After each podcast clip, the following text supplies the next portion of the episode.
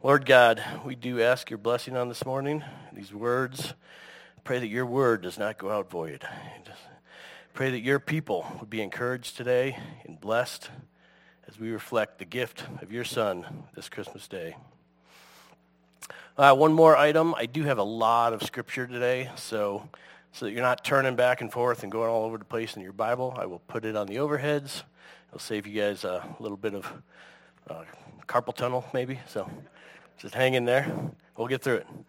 All right, I'd like to start today with a question, and kids included. What is the first thing you think of when you think of Christmas?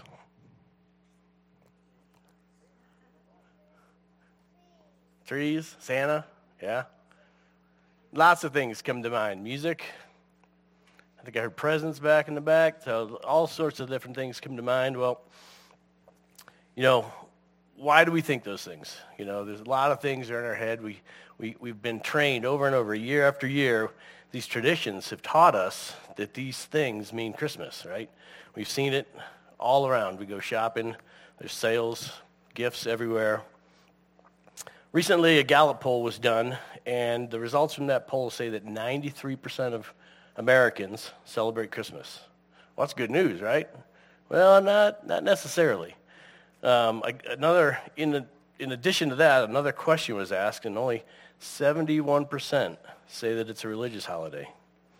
But only 84% of that 71% say that they themselves are Christians. So many think it's a religious holiday, but it's for someone else's religion. It's not for me. It doesn't affect me, is what most of the world around us thinks. Well, it's important also to remember that this is not just an American holiday. All around the entire world, people come together and celebrate Christmas about this time.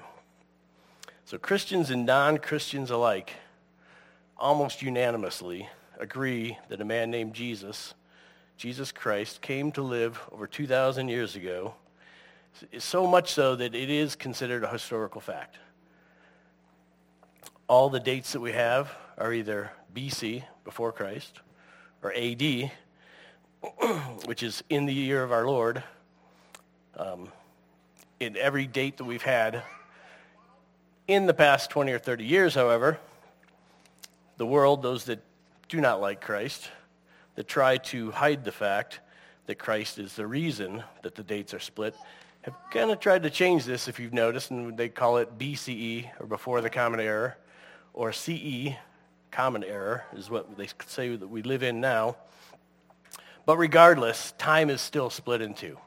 This is the one singular event in human history that has changed everything. Completely split time in two. And Christmas, my friends, is this one birth, this one birth of Jesus Christ, who came from Nazareth, born in Bethlehem. So this morning we need to wrestle with a question is why is it such an historical, monumental fact that literally divided time in two, and now we have a yearly holiday worldwide around December 25th, and this one birth changed the world forever. So my main question that I'm going to start with today is, why did Jesus come, and what did he come to do? What was so important that whether the world accepts him or not, he changed it forever, and resulting Christmas being celebrated every year. So one of the things we need to do to answer that question fully, I think, is go all the way back to the beginning. So we're going to go back into Genesis 1 to start with. And we, we read about God creating the earth and all the living things. But then we'll, we'll fast forward a little bit, Genesis 2, 15 to 17. The Lord God took the man put him in the Garden of Eden to work it and keep it. And the Lord God commanded the man, saying, You may eat of any fruit, any tree of the garden, but the tree of knowledge of good and evil you shall not eat. For in that day you eat of it, you shall surely die. Well, most of you probably remember what happened, and remember that Adam and Eve did not obey, and they took of the fruit and ate it.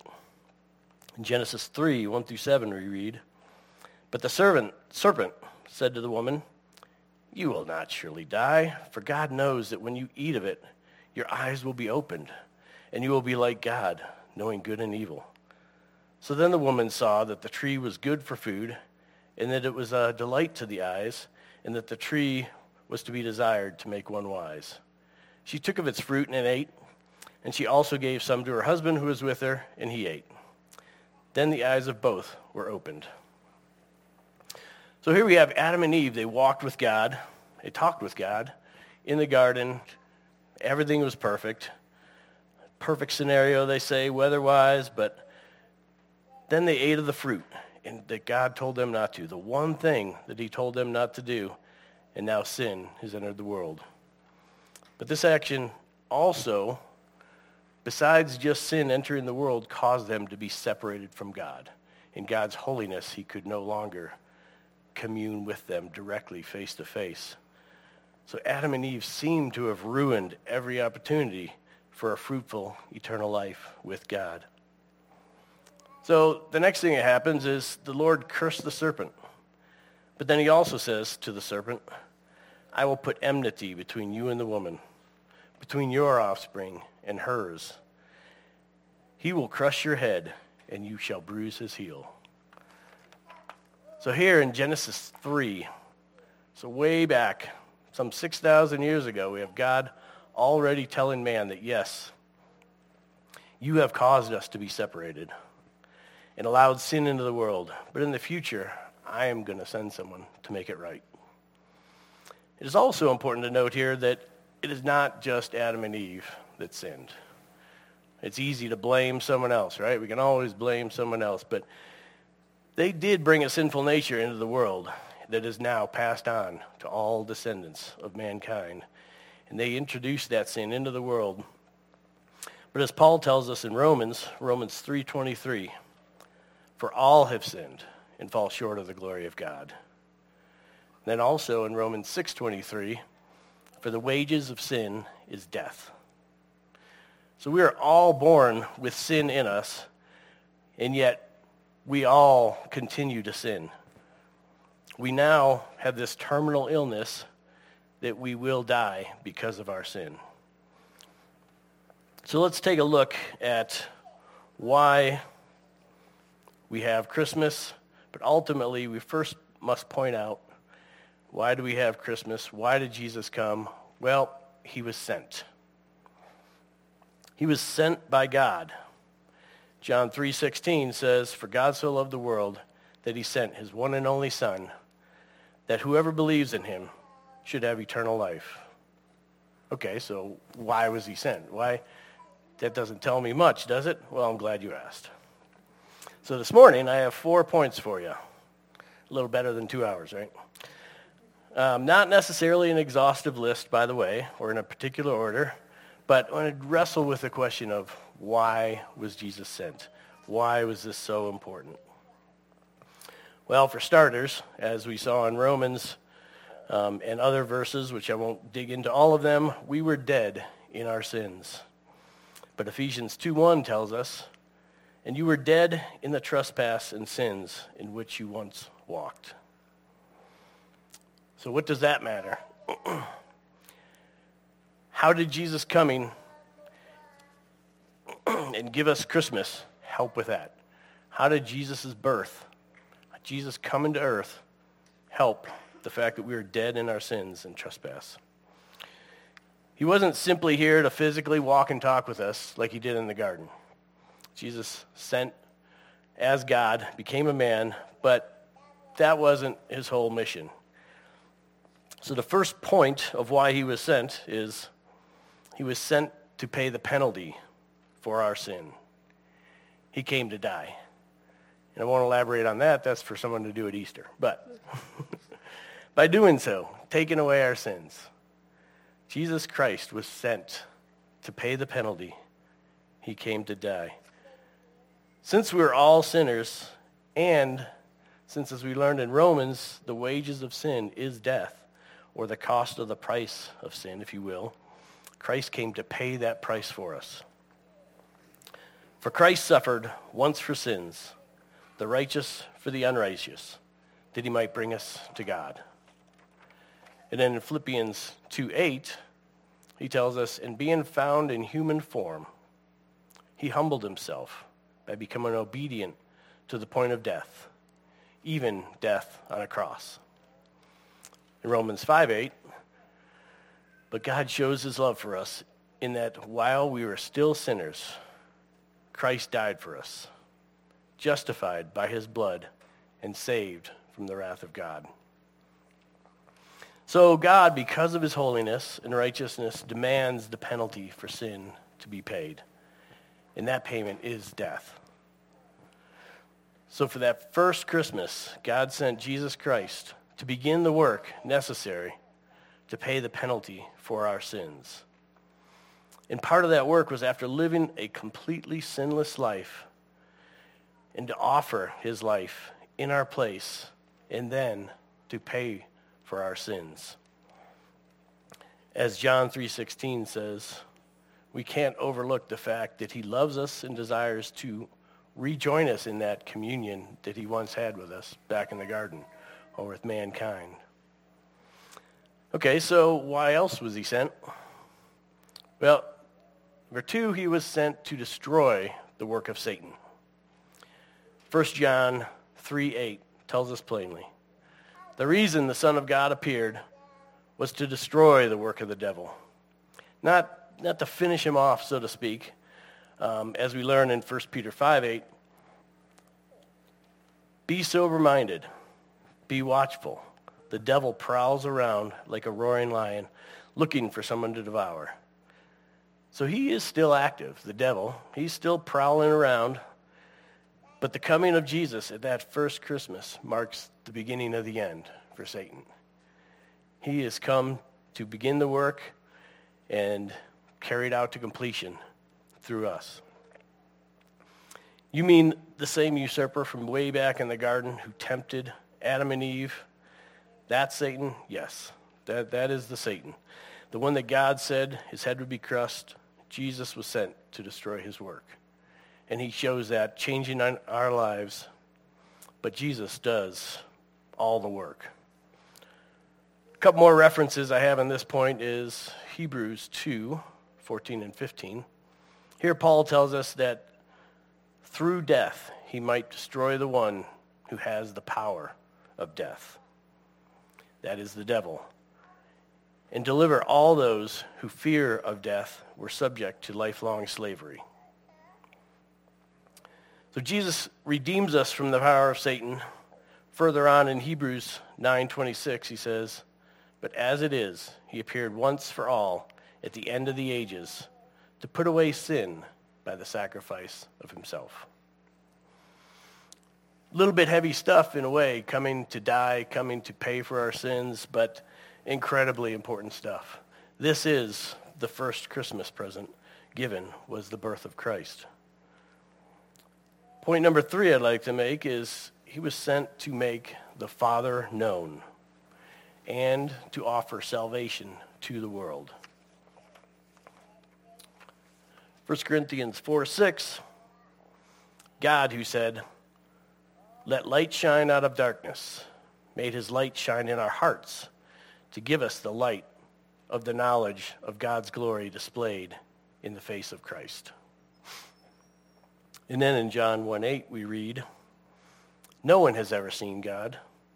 The only God who is at the Father's side has made him known. That would be Jesus Christ. Hebrews 1, 1 and 2. Long ago, at many times and in many ways, God spoke to our fathers by the prophets. But in these last days, he has spoken to us by his Son. So Jesus came to make the Father known, to speak to us, to show him, to show us himself. God's final word, word is given to the world through his Son. By paying for our sins, he is able to offer that salvation now to the entire world. Luke 19:10 For the son of man came to seek and to save the lost. And then Luke 19 verses 17 to 18 continue For God did not send his son into the world to condemn the world, but in order that the world might be saved through him. Whoever believes in him is not condemned. It is also important to note that in Matthew 9:13 Jesus tells us, "For I came not to call the righteous, but the sinners. And we look at John 3, 3. Truly, truly, I say to you, unless one is born again, he cannot see the kingdom of God. In verse 5, unless one is born of water and spirit, he cannot enter the kingdom of God. And the last verse in this section is John 5:24. Truly, truly, I say to you, an hour is coming and has come when the dead will hear the voice of the Son of God, and those who hear will live. So if you remember the story of Nicodemus, as Jesus was telling Nicodemus, he's not asking us to re-enter the womb and be born again in the original sense, but a spiritual birth, a spiritual rebirth. This gift is from God.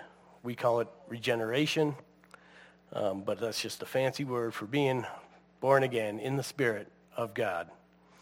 And God enables us to see the kingdom and to hear his gospel and accept Jesus Christ as our Savior. This, as I said, being the first Christmas gift ever, is this offer of salvation. That's me. That's us. Jesus was sent by God that very first Christmas to offer us, to offer that to us. So we are dead in our sins, as we just read, until we accept this gift. All that we have to do is believe and accept. Sounds too easy, right? You know, me, I want to, you know, roll up my sleeves and figure out where I get started and how much work I got to do and what's it going to look like. But, but, but it just says right here, all we have to do is believe and accept. Accept this most important gift of Christmas. If God is calling you, this is what you must do as well. If God is calling your neighbors, family, friends, coworkers, this is what they must do. And believe not with just your head, but with your heart to fully trust him. Lastly, and I'll come back to that point in a moment, uh, he was sent to prepare us for his final return. How is God preparing us? What began on that Christmas morning some 2,000 years ago? Well, if you read through the Old Testament, you'll see that the Jewish people were God's chosen people. There was a lot of stories, a lot of conversations. You see God talking to the Jews throughout the Old Testament, and all sorts of important things happened, which I would have loved to have talked about, but Bill told me it would take it two hours. So anyway, but through the work of Jesus Christ, salvation is now offered to all of mankind. In the Old Testament, the Jews were the chosen people, but now through the work of Jesus Christ, God opens that offer of salvation to all of mankind. He has come a long way to make, make us um, make a way for us to be with him for eternity. Excuse me. John 14, 2 and 3, I go to prepare a place for you. And if I go and prepare a place for you, I will come again, and I will take you to myself, that where I am, you will be also. In Hebrews 9:28, so Christ, having been offered to bear sins of many, will appear one will be, appear a second time, not to deal with sin, but to save those who are eagerly waiting for him.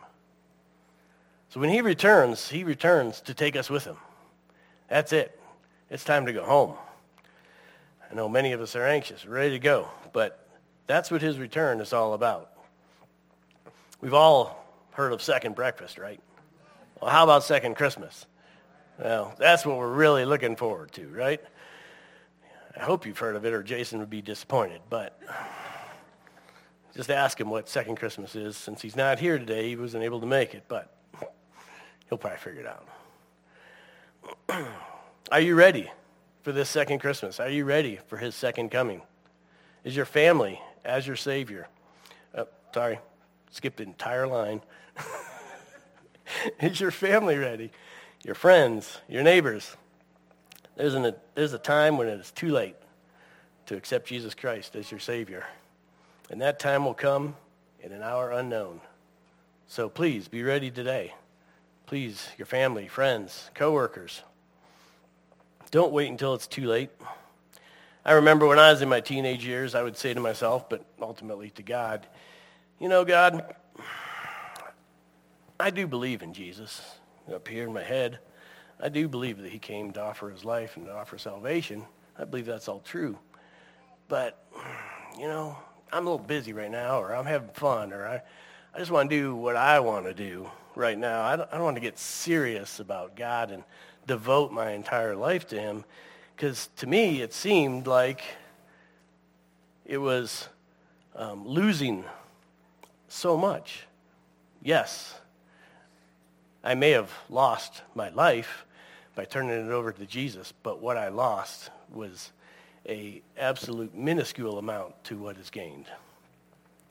So gently, though, over the next few years, God slowly showed me that tomorrow will never come. Because that was my most common thought was, well, in a couple years, when I get older, when I have a family or decide to settle down. But God gently and slowly showed me over the next couple years that tomorrow was never going to come. There would always be another excuse. So don't delay if he is calling you. Today, now is the time. What must we do then? What must we do in light of all this?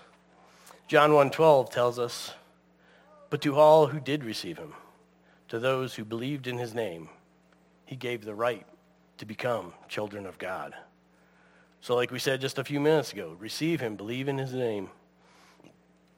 Revelation 3:20 Behold, I stand at the door and knock.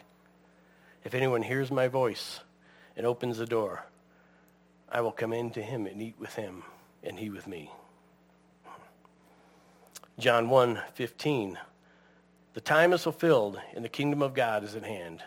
Repent and believe in the gospel.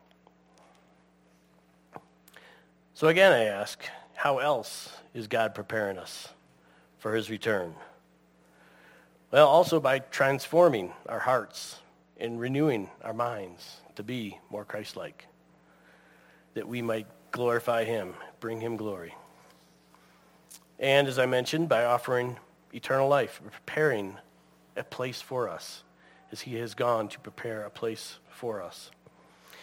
If you hear the, lo- the voice of the Lord calling, you do need to believe and receive him. Let him into your hearts and receive him as Lord and Savior. And finally, how do we know that we have salvation? 1 John 5:13 says, "I write these things to you who believe in the name of the Son of God, that you may know that you have eternal life."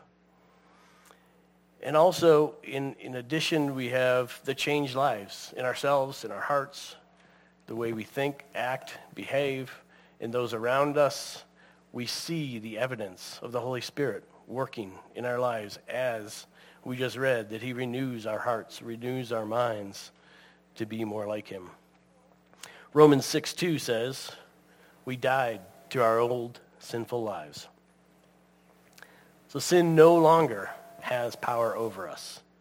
We have been set free on this Christmas a couple thousand years ago. It is fun to get gifts at Christmas, though, right? Well, again, the best Christmas gift ever offered is offered today. And that gift that pays for our sins, it is the gift that destroys the work of Satan. It is the gift that makes the salvation available to the entire world. To all who believed in him, he gives the right to become children of God. So I pray that you accept this gift today. And if you have already, I pray that you present this gift to your friends, family, coworkers. This is what Christmas is all about. This is God's gift to us this Christmas day, this gift that brings us to him for all eternity. How could we ask for anything more? So as you go home and celebrate with your family and friends, just remember and reflect on the true gift and worship and thank the Lord Jesus as you go home. Let's pray. Dear Heavenly Father, we do thank you for your word. We do thank you for this body of believers in this time that um, we can come together and focus on you, on your son, on the gift that was offered this Christmas day, and just pray that uh, it will reach the hearts and minds of all those that hear. In Jesus' name we pray. Amen.